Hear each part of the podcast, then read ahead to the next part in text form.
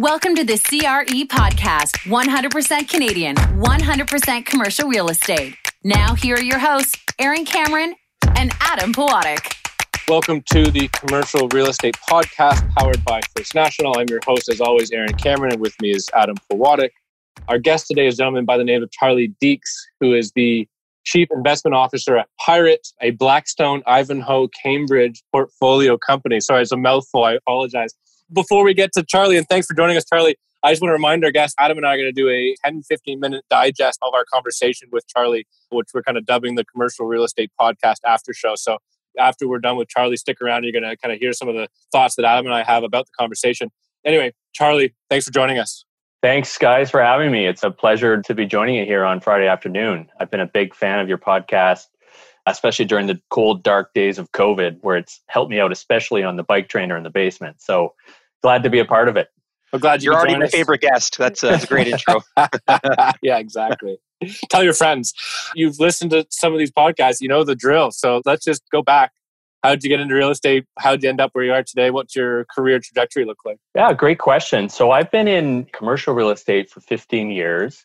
Out of university, I thought I'd get into the resort development. I'm a big golfer and I always loved that side of the business. But obviously, in Canada, with our climate and difficulties not being an American, that didn't pan out. So I was kind of at a precipice. I thought I could either go down the leasing route. I had some good friends that had started in that were having good success at an early age, or more on the analytical route. So I actually started off at Altus Group, primarily focused on the office side of the business. Had a great experience there working with some great people and seeing a lot of product. I recommend Altus or any appraisal capacity to a lot of young people I meet just as a good training ground.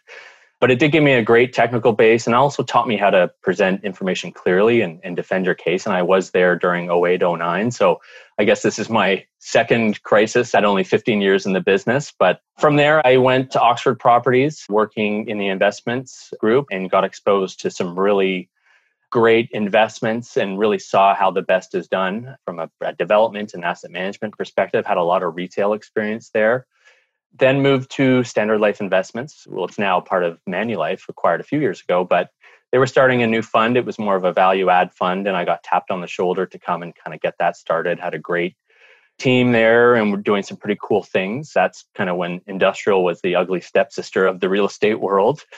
Joined Pirate in 2016. Pirate was initially a publicly traded REIT and in May of 2018 was taken private by Blackstone Ivanhoe Cambridge. And it's been two years under that banner. And I'll be honest, it's a great time to be in the industrial asset class. Yeah, you can say that again.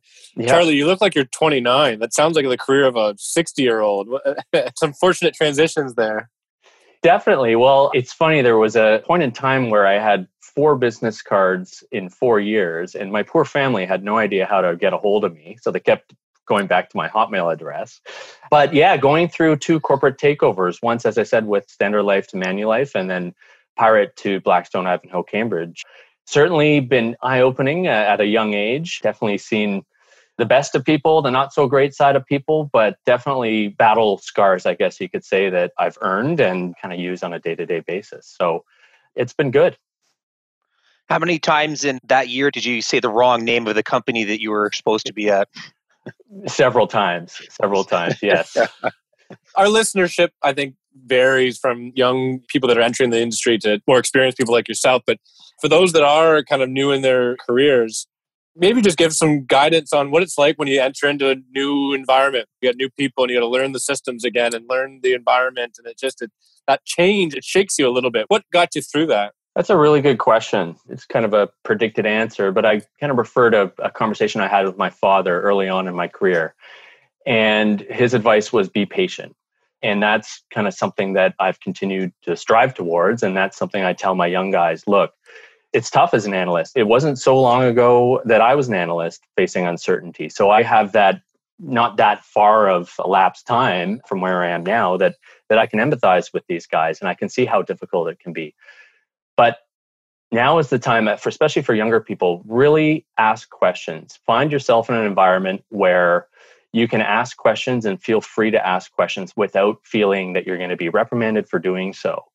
Take that time to really get out from behind your computer. I know it's hard, but make those contacts. These contacts that I met at GEMS events, I don't know if you guys remember that, they're some of my greatest business allies and friends today. And that really goes a long way when you're in the middle of a deal and something's going sideways. You know, you have that relationship that you can bank on and figure things out. So I guess really patience would be the most important kind of thing that young people can think of. I have to do this only because I know he's an avid listener. Shout out to Michael Lee, who's currently, I think, running GEMS. And I have the exact same experience. Charlie, GEMS was one of those industry events where I've met a ton of people that are still really, really close to me. Yeah, good comment. Just get involved, I guess, is the best answer. Yes. So let's talk about Pirate. Maybe just kind of give us the three minute elevator pitch of Pirate sort of culture and their sort of the strategy and who they are. Yeah, so Pirate stands for Pure Industrial Real Estate Trust. We're actually going through a rebranding right now, but more to come on that later. We're about 20 million square feet focused in Canada's core markets Vancouver, Toronto, and Montreal. We used to own a sizable portfolio in the US, but we disposed of that last year. In terms of culture, yes, we're part of the Blackstone Ivanhoe Cambridge banner of companies, but we're only a 50 person company. We're a big company with a small company attitude and mindset. It does sound a little bit cheesy, but I find through a corporate takeover, it's really caused a lot of us, especially at the senior management team, to really become closer than ever before. And what we have now is something that's truly special. And we're so fortunate to be where we are. With the culture with Blackstone and Ivanhoe Cambridge, obviously blackstone everyone listening is familiar with blackstone. They're the largest private equity owner of real estate in the world. And i'll be honest with you aaron when i heard about the sale a few years ago i was worried okay here comes big bad new york private equity and they're going to cut costs and pump us until we overinflate. But that has definitely not been the case. And i don't mean to brown nose but working with blackstone has been incredibly enjoyable. From the personnel standpoint, these are incredibly bright, intelligent, very young, but they all have really good heads on their shoulders.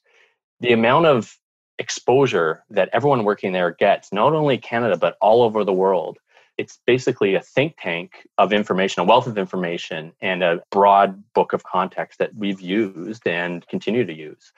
Our bread and butter is smaller deals. That's just how Canada works. We don't have large portfolios like you have in the US and they're smart enough to know that look they can't do 20 million dollar deals in brampton from a desktop in manhattan. So the trust that they've given us and our team not only for me on the investment side but also asset management leasing has really allowed us to kind of do what we do best and they're not going to get in our way.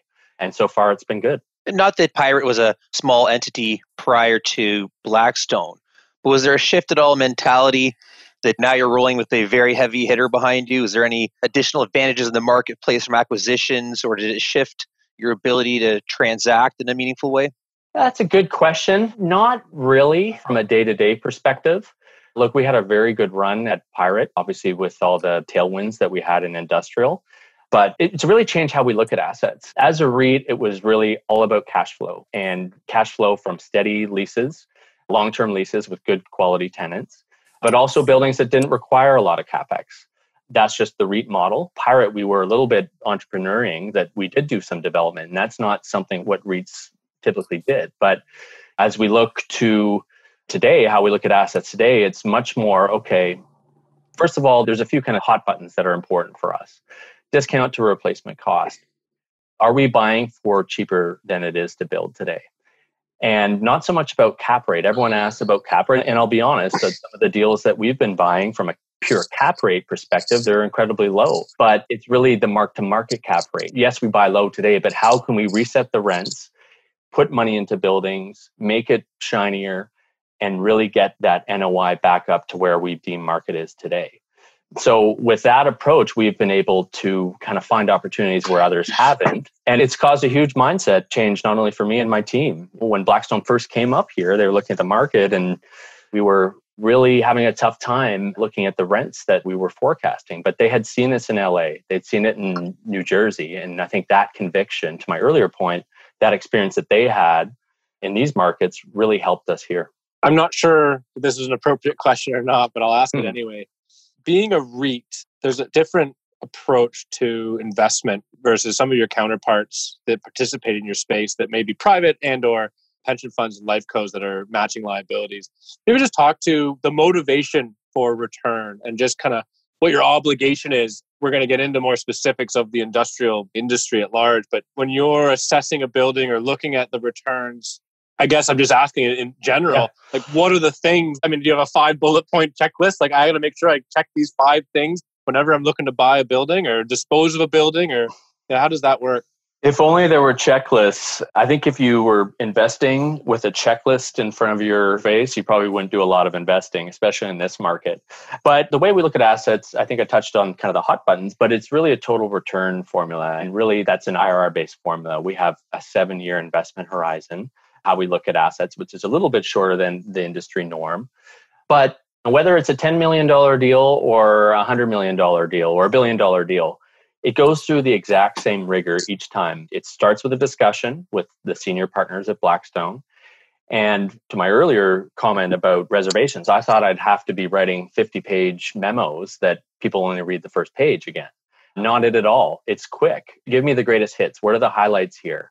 What do we feel? What do I feel? And what does my leasing team feel about this asset? They really value our opinion because we're the ones buying it and doing all the work yes, there's the math and the metrics, but there's the gut feel and the experience that these guys have in other markets where they think something will work and their conviction, which I'll get into in a little bit about e commerce and how that's going to change everything. We'll talk about the exit now from some of your investments. What triggers a sale on your side? We have not sold anything. Pirate is held in a open-ended fund, so there is no sunset date. We've just been in buy mode back in the REIT days, we would sell for many reasons. Sometimes when the equity markets or the debt markets would shut down, it was a quick way to raise capital. But we have not gotten to that yet, Adam, but more to come in the future, but it's anyone's guess. well, I guess one more question on acquisitions before we move mm. on. Have you transacted in the COVID world? We have. We also had a couple assets that we had gone firm or close to going firm before I guess doomsday for me was March 13th. That's I was in Florida and that's when everything started to, you know what, the fan. So we have experience on both sides of COVID. What I thought when COVID happened, it was those dark days that I talked about in March and April. I thought you would see a lot more I wouldn't say distress because obviously strong fundamentals industrial, but I thought you would see more I guess fright or these conversations that we've been having with some of these private owners okay, maybe now is the time to sell. But we just haven't seen that yet because I know that prices are where they were pre COVID, if not higher for quality stuff.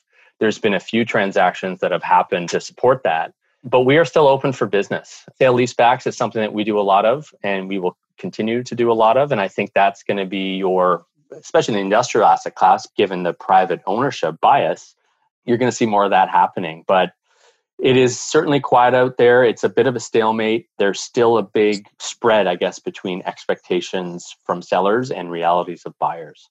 We may as well let's date stamps July 10th, 2020, of course, and we're all in isolation still. And you know what? We were going to try to get to COVID near the end, but let's just do it now. So you indicated that you're still open for business and that there seems to be activity now. Let's be fair, you're in the preferred asset class of the food groups right now. So I'm not surprised. I think industrial is sort of a hot commodity. Let's just talk about how COVID impacted the industrial market. And then let's lead into just how you feel COVID is going to impact going forward and what changes you feel is going to occur in your particular asset class. Yeah, great question. So, our COVID experience as it pertains to kind of our business operations from a tenant perspective, no secret has been very good. We've had north of 90% collections ever since, I guess, March. But it's not easy. Credit to my team. They have almost daily calls at 5 p.m. where they go through each of our tenants. All the property managers and leasing folks have a chance to speak. And it's tough. But we've, as compared to other assets, the industrial asset class has done very well it's been mentioned a few times on these podcasts. There have been some bad actors out there, and luckily we've figured those out. Companies that are clearly open for business have sophisticated e commerce platforms, but just kind of chose not to pay rent. Won't get too much into CECRA, but that obviously is probably topic for another podcast. But that certainly helped tenants at least weather the storm a little bit. How I see things changing look, making decisions now for a long time there, tenants couldn't tour spaces, brokers couldn't go out to tour spaces. you really need to do that. And because of that being prevented from doing so, it's just caused things to take a lot longer to get done. But we are starting to see more activity out there. I, what I've been seeing and hearing is a lot more short term requirements out there, driven really by two things mostly by overflow of inventory. All that spring product that tenants were either shipping out to stores that needs a place to go, and more's coming in. So, where are you going to put it? But also, some tenants have a lack of clarity as to what the future may bring. It wasn't long ago that a 10 year lease in industrial was the norm. Now, five almost even seems long. And now we're down to kind of three and under. So, we're working with our tenants. Obviously, we have some pain points in our portfolio, tenants that are in the service industry, like your dance studios, your CrossFit gyms. And we don't want their last scrapings from their piggy bank to go to paying rent. We want to work with them and make sure that they come out of this better. Definitely good answer. I mean, I do have a related question to the mm-hmm. COVID experience. I guess it actually probably even predate COVID. You know, industrial was having a great run well before COVID came along. And then during COVID, obviously, it really separated itself out as the chosen asset class.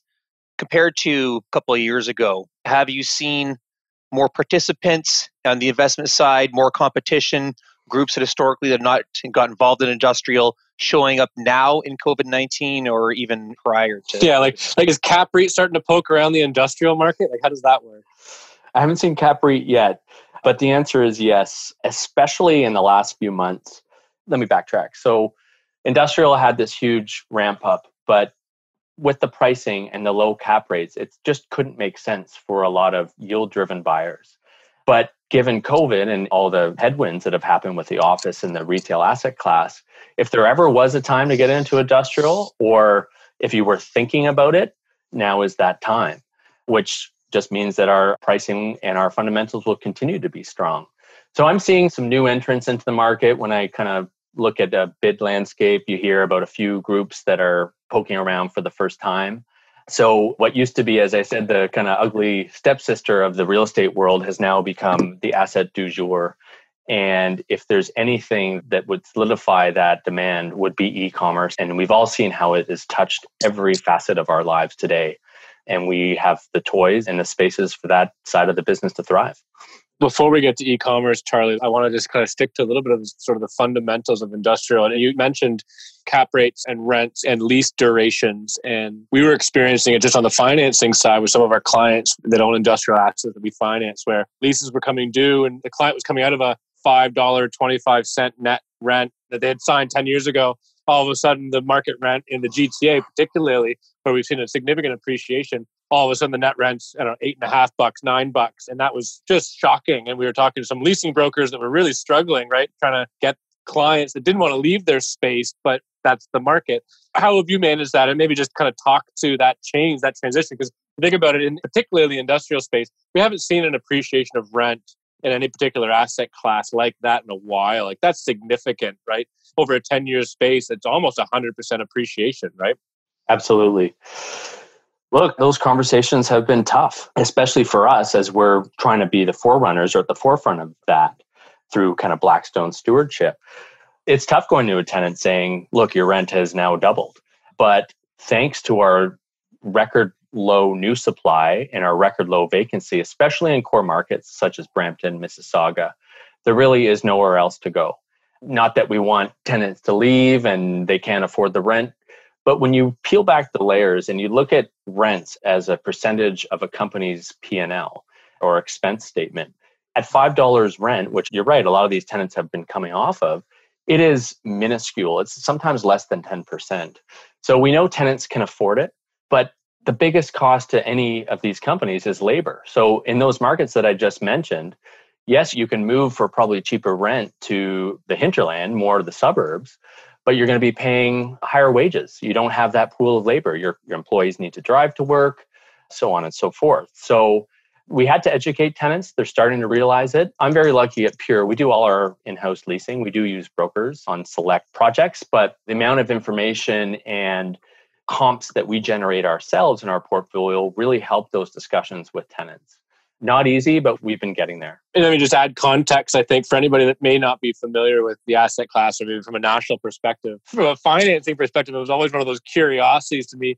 yeah, there was a time there, three, four, five years ago, where Toronto top rents in the industrial market in the GTA, even for new builds, was sort of six bucks per square foot.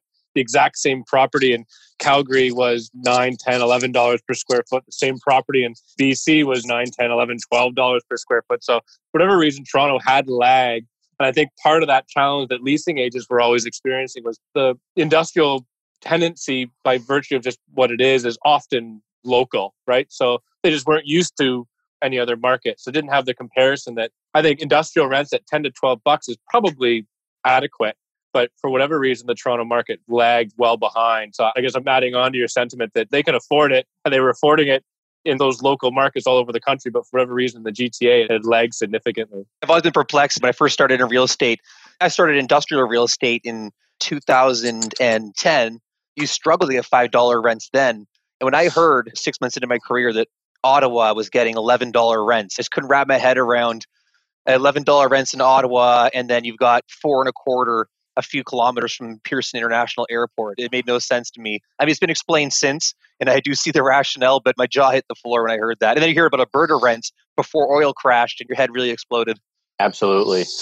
Yeah, I wish I had an answer on why they were always stuck where they were. And Blackstone had that exact same question when they looked at us and said, why does it have to be this way? Obviously, vacancy help getting below 2%. Uh, certainly, you need that, but you need to spark the match. And once that was sparked, which us and others have shown, especially in the last 24 months, sky's the limit. On the topic of tenants, from an investment optimization standpoint, what do you look for in a building or a portfolio to manage risks that you see? Single tenant versus multi tenant buildings, different tenant types, different tenant lease terms. And obviously, of course, you respond to the market and you can't wave a magic wand to make it happen. But what's ideal for you? I'm waiting for that magic wand. But good question. Couple things. We have no kind of set criteria, a building type or tenant type. The one thing with multis for a while, they do take a lot of work and it's a different caliber of tenant, but replacement cost, it's not economic to build those 18 foot clear brick buildings that you see in Pine Valley anymore or in Vaughan, anywhere else in the country. In terms of when we look at tenancies, obviously there's the standard checks we do, the credit checks. We try to have a tenant interview with them, really understand their business. But really since COVID, it's kind of given us a whole new lens. Not only the KPIs of the company, it's does this tenant have a business that can withstand a second wave or another pandemic? Does this tenant have a product that is defensive? Is this tenant's business going to be deemed essential or non essential by the government? All these types of things that maybe we should have looked at before, but I think COVID has, like anything, has given us great foresight into going forward. And just onto your point, Adam, about buildings we look at, you don't have the luxury of finding the perfect building. And tenants these days don't have that luxury either with our low supply. Other markets, yeah, tenants may choose buildings because they don't like the color, but in especially the GTA in Vancouver and Montreal, they don't have those options. So tenants are having to make do. It's less about clear height, it's more about access to labor.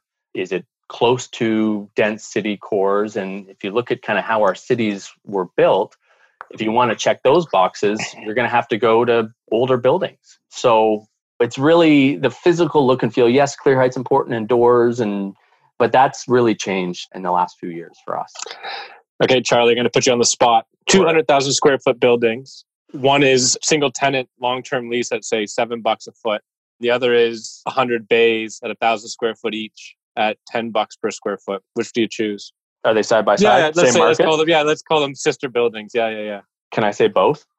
let's play that out, right? Because you got the risk of 100% vacancy if that one tenant goes, versus you're going to have the more stability, and I guess you're always going to have the leasing role for that 100 units, but clearly more consistent cash flow, right?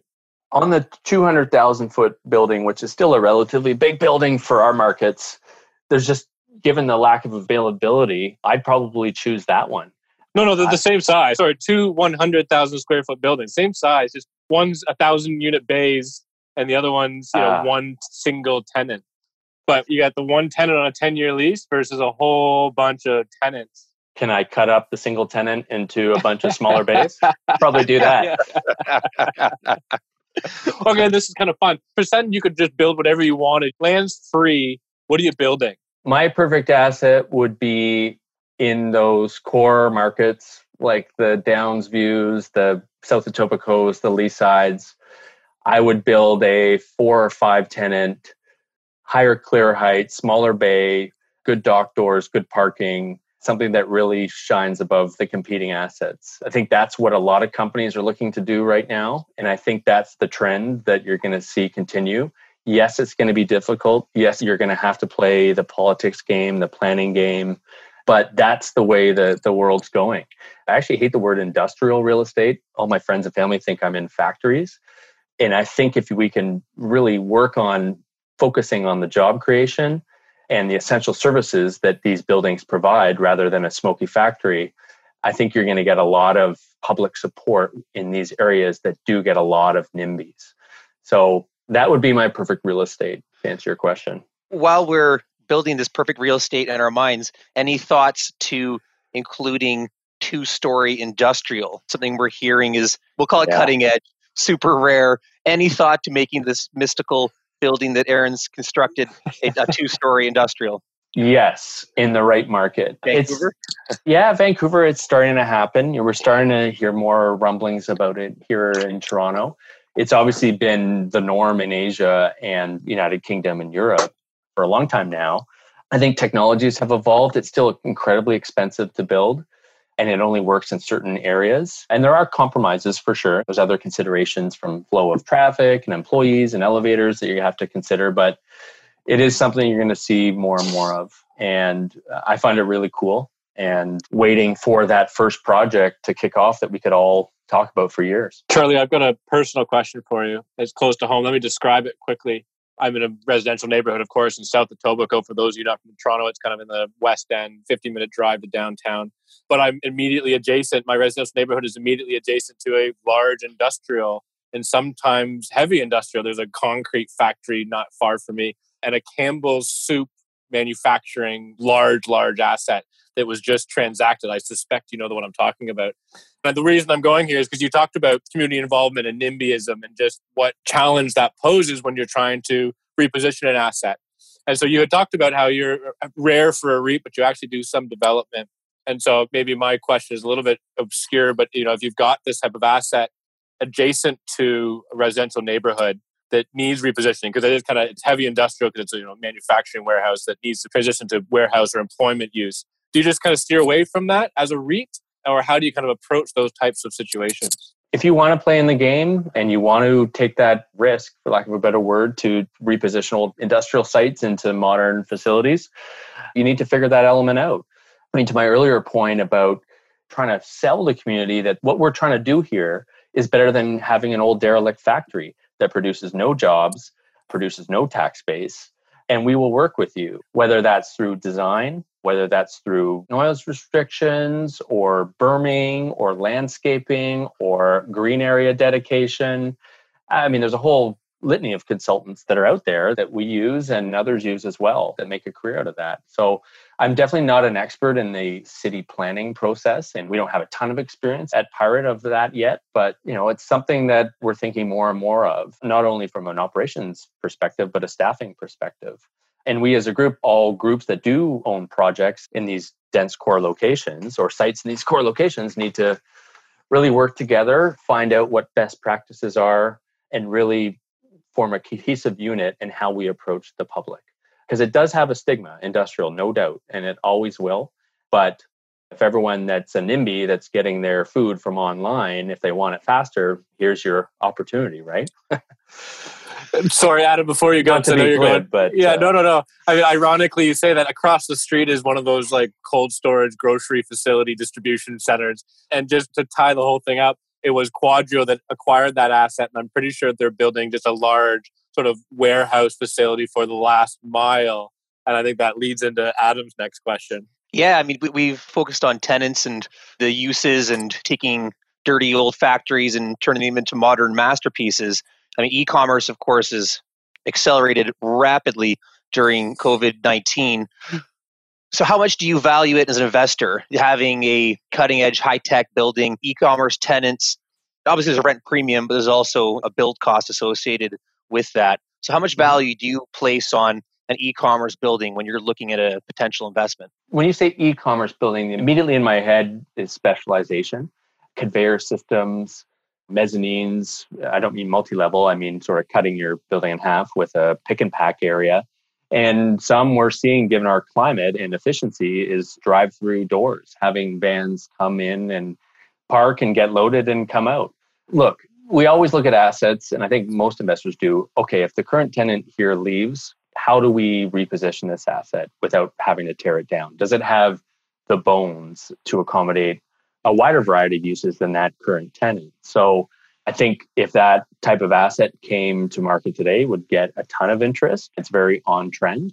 But yeah, it does have to serve a purpose in the future for us. When you're going through your IRR calculations, and I'm going to throw a whole bunch of things at you and maybe just kind of talk them through one by one from cold storage facilities to cross dock, as you kind of mentioned, the fulfillment centers. Obviously, urban industrial is a big thing right now, just being close to where people live. How are you factoring in those differentiators? Like, how do you input those into your formulas? on a different perspective. Industrial is so complex. Like it's not the same as an apartment building. Where apartment buildings, you kind of just yeah. know what it is. Every single one is more or less the same industrial's got such a wide variety of uses. How do you create a formula to calculate for all those differentiators? I'm still working on that formula now. Look, at the end of the day, it's really what your land value is. When you're buying an industrial, from my appraisal background, 80% of the value of your purchase or your holdings is the land, 20% is the bricks and mortar. So maybe the building doesn't work today, maybe it's a bit quirky, who knows, there could be difficulties leasing in the future. But if you can buy in at a land basis that will always stick and will always hopefully appreciate, I think you're going to do okay. It is tough when it comes to the specialized stuff. Not only from a buy perspective, we all know how tight our market is, both from a transaction volume standpoint, but also from a comps, leasing comps. It's hard to kind of say this is the rent and this is what you should underwrite because down the street is a similar building and that's what it rented for that's a real appraisal mindset that I've kind of been trained on. But yeah, to answer your question, in those types of instances, it's a really focus on land. In your formula, how much of a gutometer do you have to be able to just skew the IRR? My gut's really strong about this one, so the IRR goes up by 300 percentage points.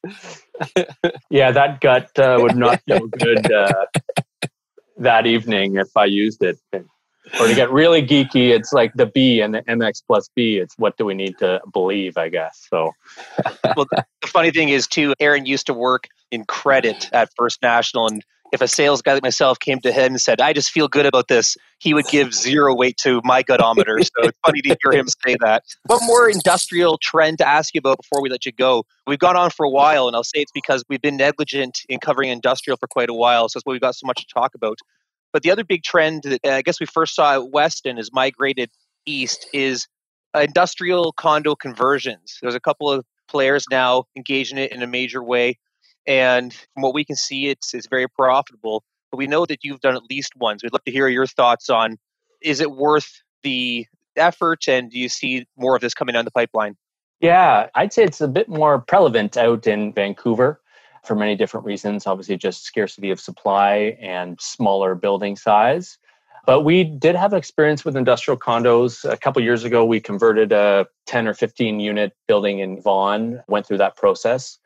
Not going to lie, it took a lot of work, mm-hmm. not only from a legal perspective, you know, severing title to each individual units, but from a physical standpoint, separating hydros. But there are a few groups that focus on that. There's some new entrants to our market in the GTA that are building purpose built industrial condos. Because when you look at the land prices and the building costs that aren't slowing down, it's really the only way to make sense of the numbers. You know, to speak numbers for a second, Vancouver up around $500 per square foot, Toronto probably three to four hundred dollars a square foot when we sold our condo units for kind of mid two hundreds of a couple years ago, and we were blown away by the prices. But look, these are smaller 5,000, 6,000 square foot units so cheaper than buying a semi-detached house in Toronto. I think you're going to see more of it and is a really good way, at least in our instance, a good kind of profit on cost from what we bought the building for, the work we put in, and what we eventually sold it for. Charlie, don't take this the wrong way, but your job's been easy the last number of years because of rent's been appreciating so much. It feels like it's hard to miss, right? I say that facetiously and don't take that the wrong way. yeah. way. Aaron, you're in apartments. You've had it pretty easy too. Yeah, exactly. oh, oh, for sure. Oh, no, trust me. I've had it easier. Let me tell you. I'm just joshing it. My question is really, though, what's the ceiling on rents? Maybe if you want to go around, I know you guys are heavy kind of BC, GTA, Montreal. Where do they end? I was told we were looking at a deal at one of my former employers, and I think we were underwriting seven or eight dollars. This was shiny new stuff in Mississauga, and I think I was told by someone rents will never ever go above eight dollars a foot here. Now they're doing 14 15 16 dollar deals at that same park. So I've been told so many times that oh they'll never go higher, they'll never go higher. But the last two years have shown us that the sky's the limit. Look, in industrial, there's going to be a break even point what that is, I don't know. A lot of smarter people can kind of answer that question. But until robots come and take over everyone's jobs, with labor costs being so important and companies focused to keep that down, and the small piece of the pie that industrial rents still take over, even at $10 a square foot, I think you're going to continue to see uh, upwards escalations. And we didn't talk much about new supply today, but we all know that it's low, but it's just harder and harder to build. And that means tenants have far less options. So I don't know. Will 20 bucks be the norm out there one day? I don't want to say no. Yeah, time tends to solve all those barriers as we continue on. I do like the idea that it is limitless. And as robots take over our jobs, it frees up more money to pay rent, I suppose. There you go. Charlie, this has been a great conversation, and maybe I'll apologize again to our industrial focused audience members because it's been a while since we covered industrial. So I was very glad when this opportunity with Charlie came up to discuss what you're doing. So remember, everybody, we do have the after show coming up next. But I want to thank Charlie for coming on the show today. This has been great. I really appreciate it, guys. Thank you so much. Thanks, Charlie. Great conversation. Bye.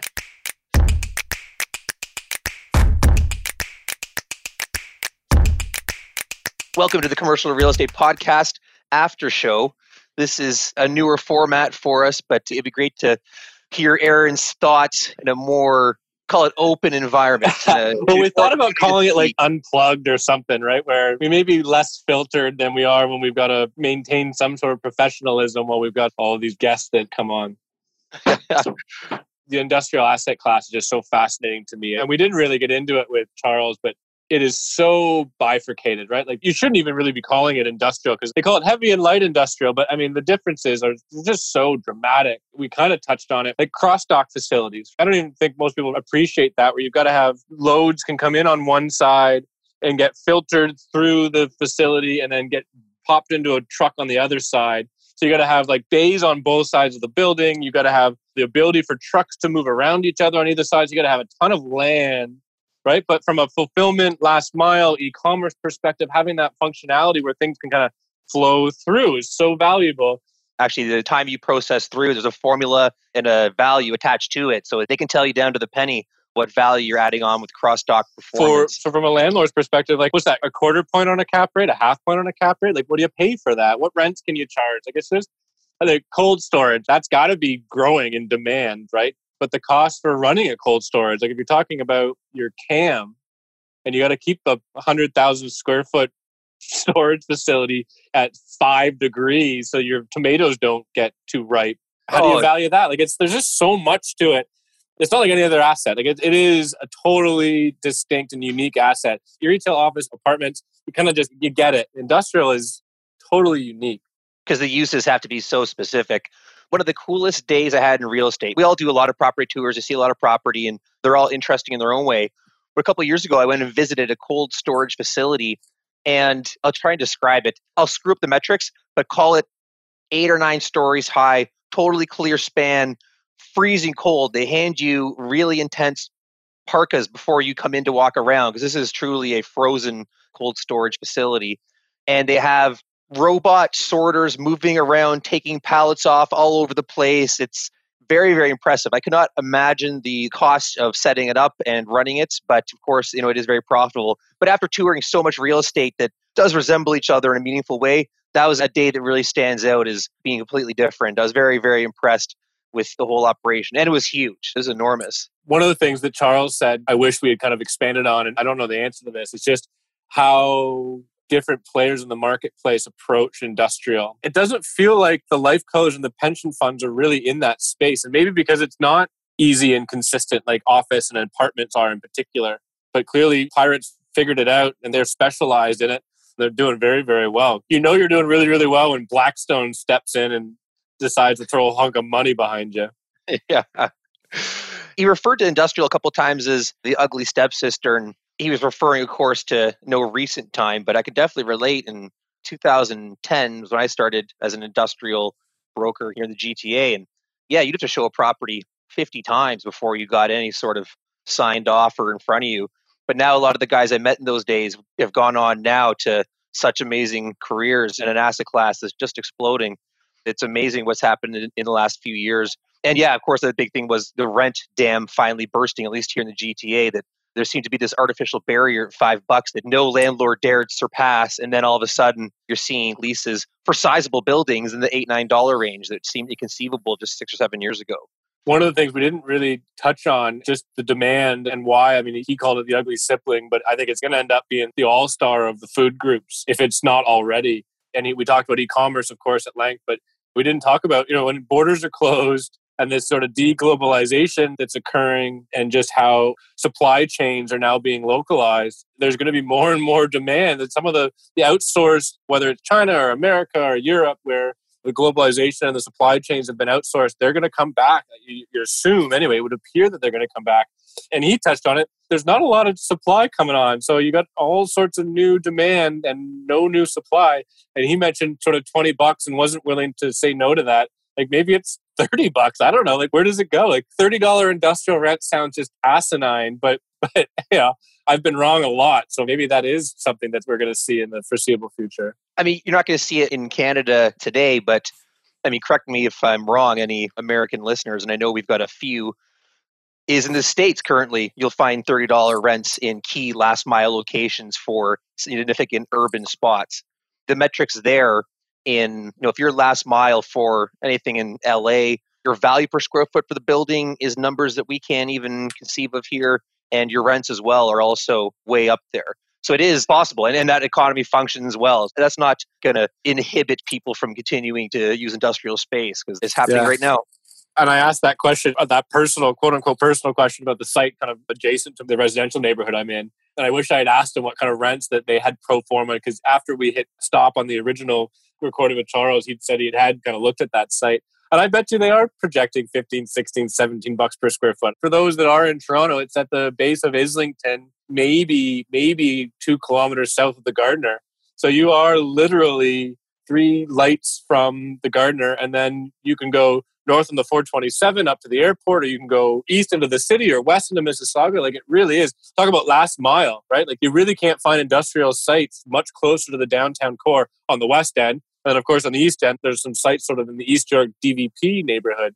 And you're right. Like maybe that's the site we're going to see, or those are the sites we're going to see that sort of 25, maybe 20, 25, $30 square foot rents. Where you live is perfectly situated for that purpose in that 50 years ago, 60 years ago, that would have been the outskirts of Toronto, and they had a lot of industrial uses 14 foot clear, 12 foot clear, shipping aprons that were built for trucks that are two thirds the size of what they are now. And so you have this industrial space that's pretty non functional, but just located beautifully for servicing so many key areas of Toronto. And so the pro forma to knock one of those down and build a last mile depot, those sites must be getting picked off by the big players in, in record numbers because it is so unique. This is maybe our last thought, Adam, but we've been talking about it. We've seen it. I think it's a curiosity in the industry about these two story industrial facilities. Charlie indicated that it's kind of the norm in lots of places around the world. But I think, you know, in Canada, or maybe it's just because technology allowed for sort of an evolution where you've got these robots, you can build a 50 foot clear building you don't need people going up on a ramp to pick stuff up. You've got robots just zooming around, grabbing things. So why build two stories? Just get rid of that flooring in the middle and you can still have the same amount of material at the same capacity now that you've got the technology to have those sort of robots running around just grabbing things and sort of fulfilling orders so to speak i think it was alan mckenzie that actually talked about it, visiting a site like that not too long ago just the speed at which those robots zoom around grabbing things and filling orders and putting them on conveyor belts and just the efficiency of what the guts of the e-commerce world looks like. The other thing with two-story industrial is if you can make a business work on the second story of an industrial building, why not on the ninth floor of an industrial building? Why not do high-rise industrial? well, I guess probably the biggest challenge you need ramp to get trucks up there, or you, I guess you maybe figured another way to lower and raise the truck bays or the truck containers or whatever it is. You heard it here first in the podcast. High-rise industrial coming to a neighborhood near you. Yeah. Is that our last thought? We'll end off sounding so. like idiots yeah. on this yeah, one. Yeah, okay. Okay. Perfect. If you are tuning into the after shows, get used to us sounding like idiots. Thanks, everybody. Thanks, guys. Thank you for listening to the CRE podcast. The information from this broadcast is not to be relied upon as financial investing, professional accounting, or legal advice. First National Financial LP holds Financial Services Commission of Ontario license number 10514 and 11252.